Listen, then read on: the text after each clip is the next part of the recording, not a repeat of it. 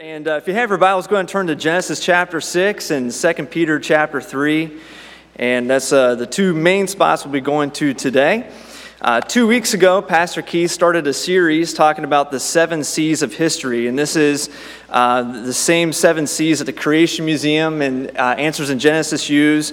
And they have these seven C's that it use. It's called creation, corruption, catastrophe, confusion, Christ, cross, and consummation. And, and those seven C's kind of take it from the beginning of, of Genesis to Revelation and kind of the overarching themes of the Bible and kind of builds the, the foundational bedrock of, of, of, the, um, of, of, of, our faith and worldview as, as being a Christian.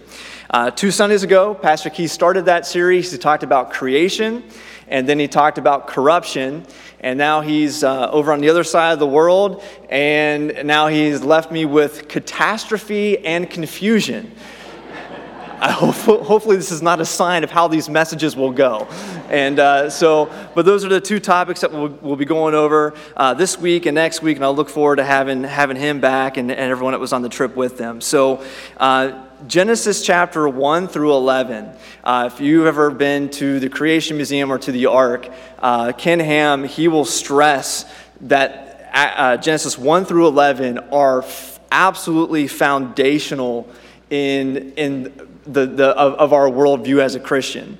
In other words, if you dismiss Genesis 1 through 11, then you can very easily see the house of cards of the Christian faith fall apart without having that foundation underneath there. And the kinds of things that of, of, of things that we pull out from Genesis 1 through 11, you have creation, that we were created by God. Um, you have that we have purpose in life, that we were not just accidents that, that came across in, in, into, into being. You have all kinds of things about gender that are uh, presented in, in, there's only two genders of male and female. You have the, the whole foundation of marriage being established in Genesis chapter 2. Uh, you have the whole fall of man that's mentioned there. Why there's death, disease, and suffering that's out there is because of our sin, and all that's established there. Uh, you have all the, the, the whole foundation of a doctrine of, of where race comes from. There's not multiple races, but we're all one human race. And we have all the nationalities that we'll talk about next week when we talk about the Tower of Babel, how different languages and nationalities all kind of came out from that, from that standpoint. Um, even geology, that we'll kind of get into a little bit today with a, with a catastrophe of a global flood, that is understood based on, on Noah's flood that took place. And so all of these types of things are all tucked into Genesis 1 through 11. And as, as we as a church, and if we're back with our, our children's church, and we're just trying to tell them, hey, these are just, uh, just children's stories, and they, they, they're fables, this foundation, they will not be able to have the biblical worldview and will easily walk away from the faith if they not see this as fact. And all these things that we're going to be talking about, about the flood today, these are not, this is not a children's story where it's a cute little boat with all these animals just kind of on, on, the, on the boat and the giraffe head is sticking out of the window up top. You know, th- this is an actual, real, tragic event that took place in our human history. And so today we're going to look at this uh, catastrophe of, of the global flood and, and try and look at it from a biblical perspective. We'll only have the opportunity to kind of scratch the surface just a little bit and try and take some practical principles and, and tie in a little bit of apologetics in, uh, with it a little bit today as well. Um, so, with that being said, let's go ahead and open up with a word of prayer and we'll dive into to Genesis chapter 6. Father, I thank you so much for this, this opportunity to be here today. Uh, Lord, everyone that's here, no one is here by mistake. And Lord, you have them here for a reason. And there's something in this message today that, Lord, that they need to hear. And God, I pray that you would speak to them directly and vividly. Uh, Lord, there's someone here today who's not yet saved. Lord, I pray that they would make that moment to trust in Jesus Christ as their Savior. And Lord, for those that here are saved today, I pray that we would be reinforced in our faith, that we would choose to make steps to be closer to Christ. For it's in Jesus' name that we pray. Amen. In Genesis chapter 6, let's begin reading in verse number 5 says, And God saw that the wickedness of man was great in the earth, and that every imagination of the thoughts of his heart was only evil continually. Now, when we look at a Christian worldview, uh, about 6,000 years ago is when God created everything. Uh, shortly after that, as we talked about last week, that the fall of man took place, sin entered into the world, and at that moment is when corruption began to spread amongst humanity. Now, from the moment of creation and the fall of man up to the moment of when the flood took, God bless you, uh, and, and the, uh, the flood took place, it was about 1,600 years. And so, for uh, about 1,500 ish years, corruption began to spread. And if you could imagine uh, mold on cheese, if it's just left there to sit out, it will spread and become worse and worse. And so this corruption of mankind began to spread and become worse and worse over these decades and centuries. And so God gets them to a point, and in verse 5, it says that God saw the wickedness of man. God sees sin. And, and God gave them a warning in verse uh, 4 that he would, uh, or verse 3, I'm sorry, we would not always strive, but 120 years. He kind of gives them a warning 120 years prior to this judgment that would come.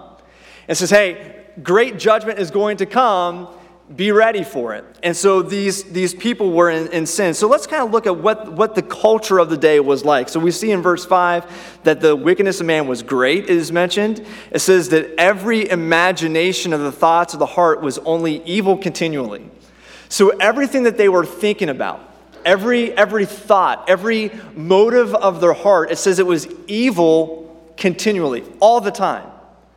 Everything that they were thinking about, everything that they were wondering about, every, uh, every motive and desire of what they wanted to do was contrary to what God would have them to be doing.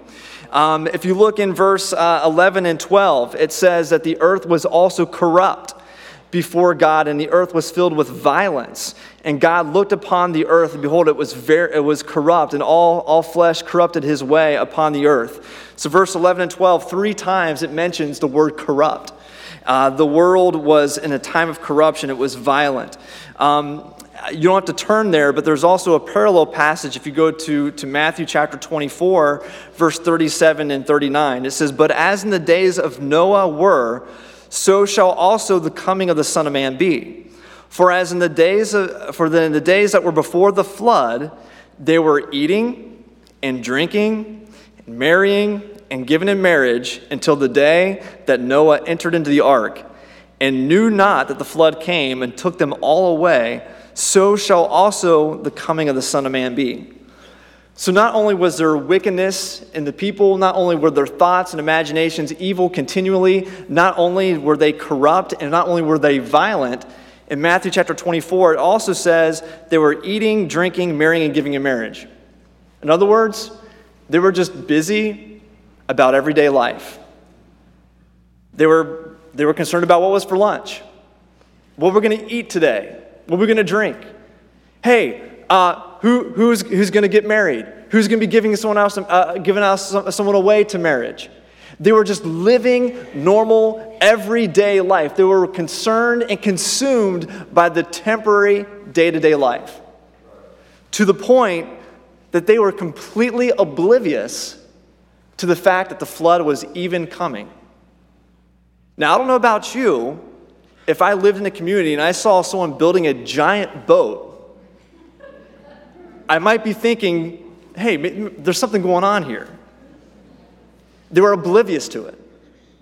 Absolutely oblivious. And it also says here, interesting in Matthew chapter 24, it is using an, an analogy for as in the days of Noah uh, was, that's exactly how the culture of society is going to be right before Jesus comes again. You see, are, the culture of, of society is going to be only corrupt and thinking evil thoughts and imaginations continually. Gonna, there's going to be violence. I don't know if you just saw it over in, in uh, Israel. There's a whole bunch of uh, rocket attacks that were in, in Israel. Thank, thank goodness that our, our church is not doing a Holy Land trip and they're, and they're over in Rome instead. And, and, and there's violence that's taking place. Um, there, there's, there's people that are eating and drinking, marrying and giving in marriage. I went to a wedding yesterday. Uh, and, and, and there's so many people in our society today that are just consumed with the here and now. It is so eerie how the description of the days of Noah was describes our culture today. This is a huge red flag that Jesus could come back at any moment. And, the, and the, the point that they're making in Matthew chapter 24 is just as the people back in Noah's day were ignorant of the flood that was coming, the people of today are completely ignorant of that Jesus Christ could come at any time too. And it's going to catch them by surprise. Well, um, in, in 2 Peter, if you have your finger there, in 2 Peter chapter 3, there is another kind of description of, of, of this uh, willing ignorance that people will have about, about the, the coming of Christ. Um, 2 Peter chapter 3, verse number 3, it says, Knowing this first, that there shall come in the last days scoffers walking after their own lust, and saying, Where is the promise of his coming? From since the fathers fell asleep, all things continue as they were from the beginning of, of the creation. Now, in verse 5, you'll see that they're willingly ignorant of creation.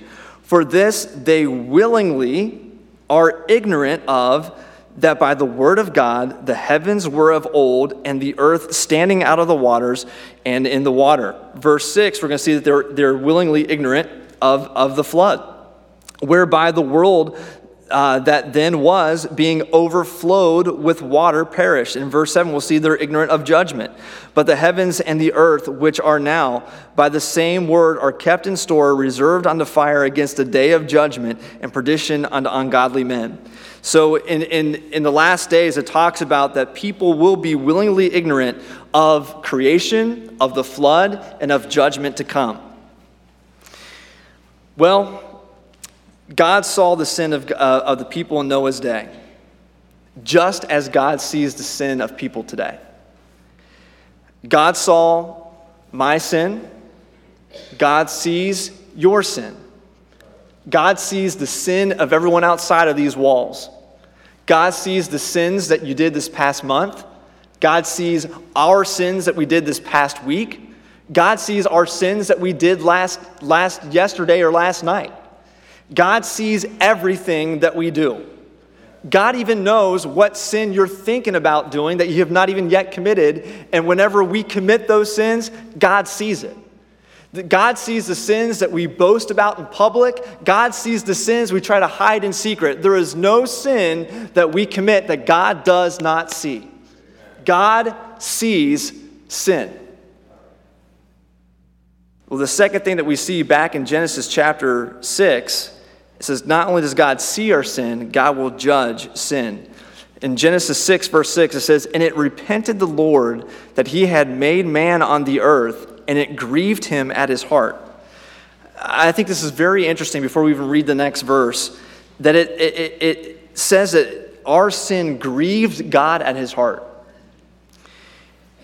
Sin breaks God's heart when we rebel against him, when we sin against him, it breaks God's heart. Just as much as it is as a, as a loving parent sees a child disobey and make poor choices that they hurt themselves in their decisions and they go through a path of hardship when they know they could have avoided it if they would have chosen a path of obedience and that parent breaks for that child as they go down this path of destruction and God's heart, just like a loving parent does towards their children, God's same heartbeat goes to mankind. That when we sin and disobey Him, God's heart breaks for us because God knows He is what is best for you and me. God knows that a path of obedience and, and obeying His law of love is what is best for us. And so God wants what is, uh, what is best for us, and God hurts when we hurt. But God is holy and God will not let and will, will not and cannot let sin go unpunished. So in Genesis 6, verse number, uh, Genesis 6, verse number 7, it says, "And The Lord said, I will destroy man whom I have created from the face of the earth, both man and beast, and the creeping thing, and the fowls of the air, for it repenteth me that I have made them. So God makes this decision after that he had told them 120 years ago uh, that he was going to bring judgment and he was, was long suffering and patient with them. God says judgment is going to come and destruction is going to be taking place upon this earth. God's method of judgment was a global flood. Uh, for sake of time, we're not going to be able to go through all these passages, but Genesis 6:17, if you want to make some notes here, uh, it says that uh, it says it says, "And behold, I, even I, do bring a flood of waters upon the earth to destroy all flesh, wherein all is breath of life from under heaven, and everything that is in the earth shall die." Genesis 7, verse 11 and 12 talks about the fountains of the deep were broken up, and for, uh, for 40 days and 40 nights it began to rain. Then Genesis 17, verse 19 and 20 it says, All of the high hills and all the mountains were covered. Now, a little bit of an apologetics insert here. Some people might argue that this flood of Noah's day was a regional flood, was a local flood that took place. I would argue that because it is very hard for all, all land animals and all people to die, and for all of the high hills and all the mountains to be covered by water, it is very hard for a regional flood to accomplish that task. And so I really, truly believe, as the Bible says, this is a global flood. We'll get into some more um, kind of apologetics with that here in, in a moment. Um, by the way, uh, as, as Noah was on this, the, the waters prevailed, and, and, and there were the, ever the highest hills were 20 feet underwater. It prevailed for 150 days. The water recedes for another 150 days, and God causes a, a wind and the fountains of the deep to stop, and the rain stops. And, and by the time it's all said and done, Noah is on this ark, floating in the water, or at least sitting in, on, on, on the ground for over a year. Catastrophic. Now, if you could just imagine putting yourself into Noah's shoes, seeing all those things taking place, you know, all the things that he was, was, was used to seeing, his home, uh, memories of when his, his kids were, were raised up in his home, uh, other extended family members that as the waters rose and as, as his immediate family is safe in the ark, seeing them dying and drowning outside of the boat. All of it destroyed, all of it washed away. Noah had the chance to see this. Um, we'll get into this a little bit, bit closer here as, as well, but from another apologetics insert here, um, this catastrophic global flood, most likely the, the, the, the landscape prior to the flood was completely different than what we see in our landscapes today. Um, I, i believe that Pangea would have been a, a uh, type of format, what the world was like. what that is, is just all one uh, landmass instead of the seven different co- continents that we have today. Uh, Genesis 1 9 through 10 says, And God said, Let the waters of the heavens be gathered together unto one place and let the dry land appear. And it was so. And God called the dry land earth and gathered together the waters and called seas, and God saw it was good. So on day three, God gathered all the waters onto one place, which would conclude that there would be one landmass that, that uh, came up at that point. Then, as it mentions, and as the floods began, it says the great fountains of the deep were broken up. Um, this, is, this is when the continents would have split. Um, this is when some, some gigantic types of volcanic type of activity, all the floodwaters from underground, the water from up ahead, would, uh, would totally turned up the whole earth. Um, if you actually look at even Google Maps and you can see fault lines of the tectonic plates, it's almost like scar tissue of where God would have separated the, the, the continents uh, in this time of the flood. Um, interesting, if you go to Wikipedia and you look up sedimentary uh, rock, uh, it says that 73% of all the Earth's land surface is sedimentary rock.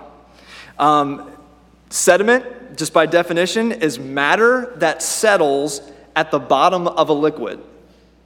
So flooding, whenever that takes place, churns up the, the uh, churns up the ground. Sand, silt, clay, other debris gets mixed up into the water. Then, as the waters settle down and the waters recede, all that sediment that is in there settles to the bottom, and then and then this uh, makes a layer on the ground underneath. So, by definition, sedimentary rock layers would have been formed by matter and water that then settled down to the bottom of the liquid. Very convenient that the Bible talks about a global flood. Um, and so 73 of this exposed land surface today is sedimentary rock that would have logically made sense for the global flood to take place as all this stuff laid down. As you talk about fossils, Uh, fossils are not gradual things that took place. Gra- fossils would have taken place at the time of the flood, that when all this, this dirt and debris was mixed up, and as animals were being literally buried alive by all this sediment, that immediate covering of those animals would have caused them to be fossilized. And that's where we see fossils at today. Um, that's where also where you see these big areas of fossils where a lot of these animals would have been swept up into different areas into almost like little grave sites. Um, worldview determines how someone interprets evidence. Um, a skeptic might say, hey, uh, you can't prove the global flood. You can't prove creation. And you can reply and say, well, you can't prove evolution. And say, well, well, we got science. And that's a, that's a great time to give a timeout. There are two types of sciences there is observational science, and there's another category I'm going to call historical science. And observational science, this is when you're in, in the classroom. This is when you're thinking about the scientific method. This is when you're, you have a hypothesis and you can repeat this test over and over and over to come to a conclusion and prove this, this, this hypothesis every, every time. It's something that is observed and is a repeatable process. Um, there's limits to what the observational sciences can conclude. Now, historical science is more of like going to a crime scene and having something that, take, that takes place, and there's all the evidence that's left behind, and you have everything roped off, and you, and you try to conclude from what's left behind to see, okay, what did happen in this one time event. And so, historical science is like a forensic scientist as, as, as they take all these, these, these pieces and they take the evidence to draw conclusions. Well, when you look at history of how the world began and, and, and, and the flood, these were all one time events. The scientific method and observational science cannot prove or disprove what happened in one time events in the past. However, everyone here has the same set of evidence that we have when we look at Grand Canyon, you look at all the geology that's out there. We all have the same set of evidence but when our worldview gives us a perspective to either lean towards a certain belief system. And so historical science um, really is limited to just the evidence to draw to conclusions. And so both of these things, if you were to look at even evolutionist type, type of, point of view or a creationist type of, type of point of view, it all comes down to faith. There comes to a point where you have to either believe and God's word is true, or you have to believe in, in a humanist view or an evolutionist type, type of view. But at the end of the day, it all comes down to faith. By the way, I think it's much easier to believe in God. Amen. I think when you look at what the Bible says, God as an eyewitness, and you look at the evidence that's out there, I truly believe that the evidence stacks up better to a biblical worldview than it does to a non biblical worldview. Um, and fortunately, for sake of time today, I don't have time to delve into that, but, but there, is, there is that. Uh, and really, what it boils down to, it's a hard issue.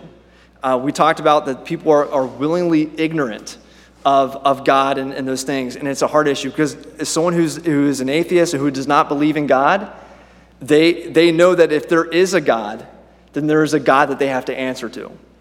And so, if they can try to dismiss that there is a God, they feel like they have liberty to be able to live the way that they want. But God will judge all sin, just like how He de- demonstrated with His justice here.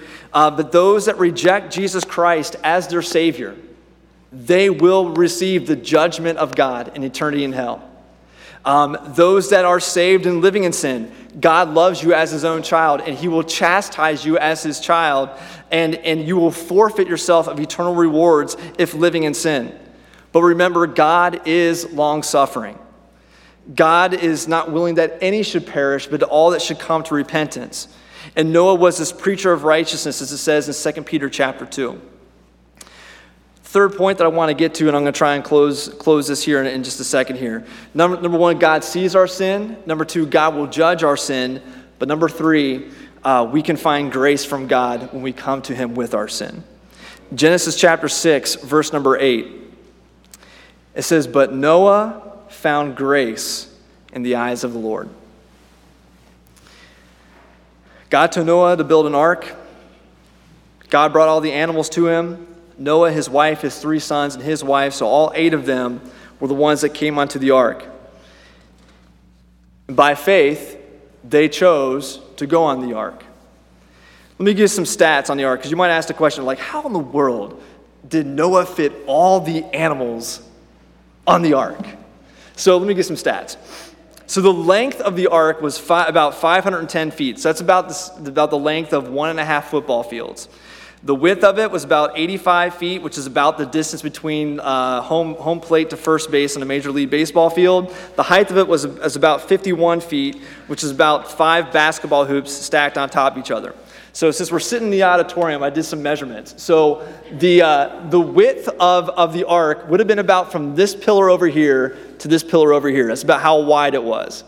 The height of it, I tried the best I could with doing a tape measure from the balcony down to here. So um, uh, the, uh, so I assume that the, the very top up here is probably about 40 to 45 feet. So the height of the ark would have been a little bit taller than the very top of our, of our uh, auditorium building. And the length of it, if you were to go the, all the way to the end of the back of the, of, of the gym of our, of our church building, and we're to go from that distance all the way up to the street, that's how long the ark would have been. So that's to kind of give you a size. So we are all just like sitting inside the, the ark right now. So, um, so that's, that's how big it was. Now, capacity wise, um, an ark that big would be able to fit 450 semi truck trailers inside of it.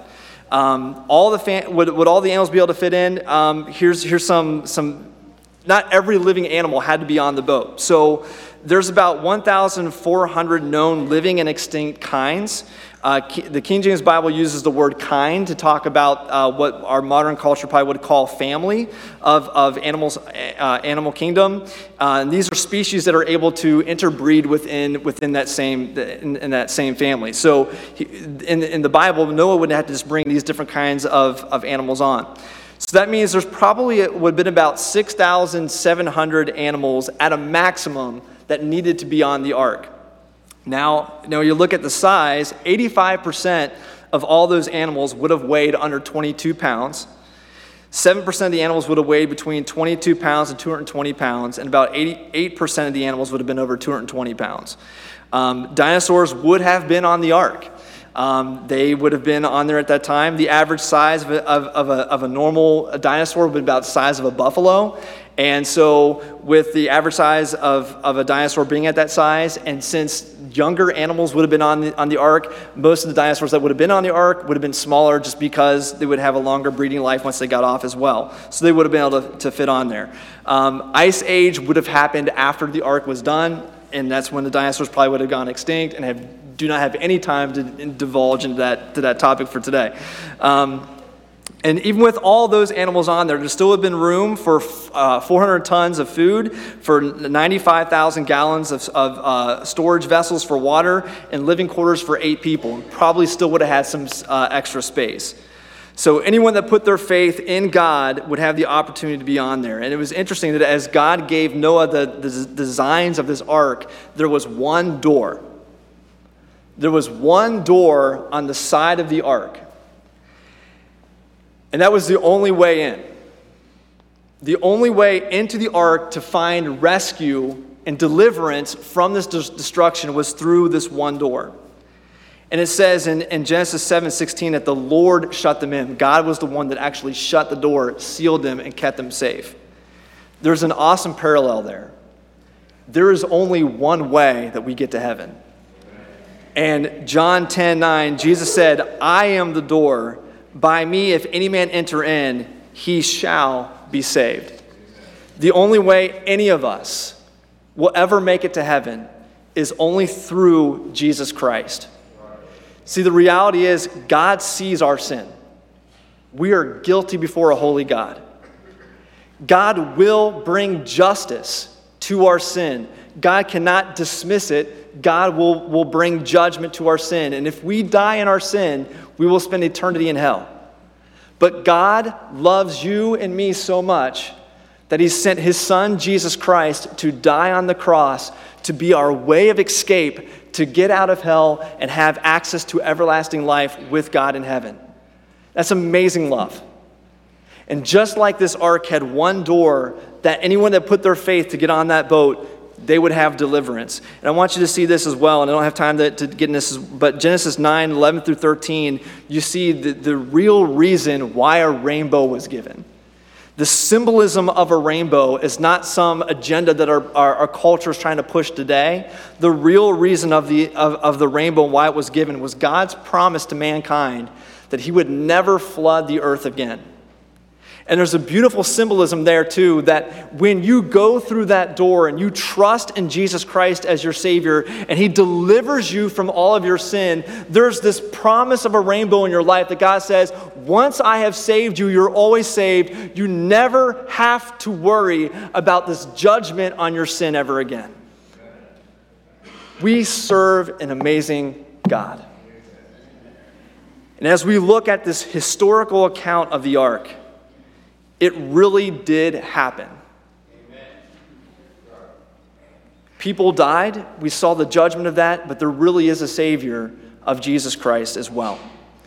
If everyone stand to your feet and as musicians come, as we kind of reflect on, on this passage today, uh, I have no idea uh, where you have been this past week and what things have been going on in your life. But if, if you're like me, we're all men of like passions, and all of us fall short of the Lord. God sees my sin. God sees your sin. It may be hidden from other people, but I want to remind you that we cannot hide our sin from God. I also want to remind you that God will judge us of our sin.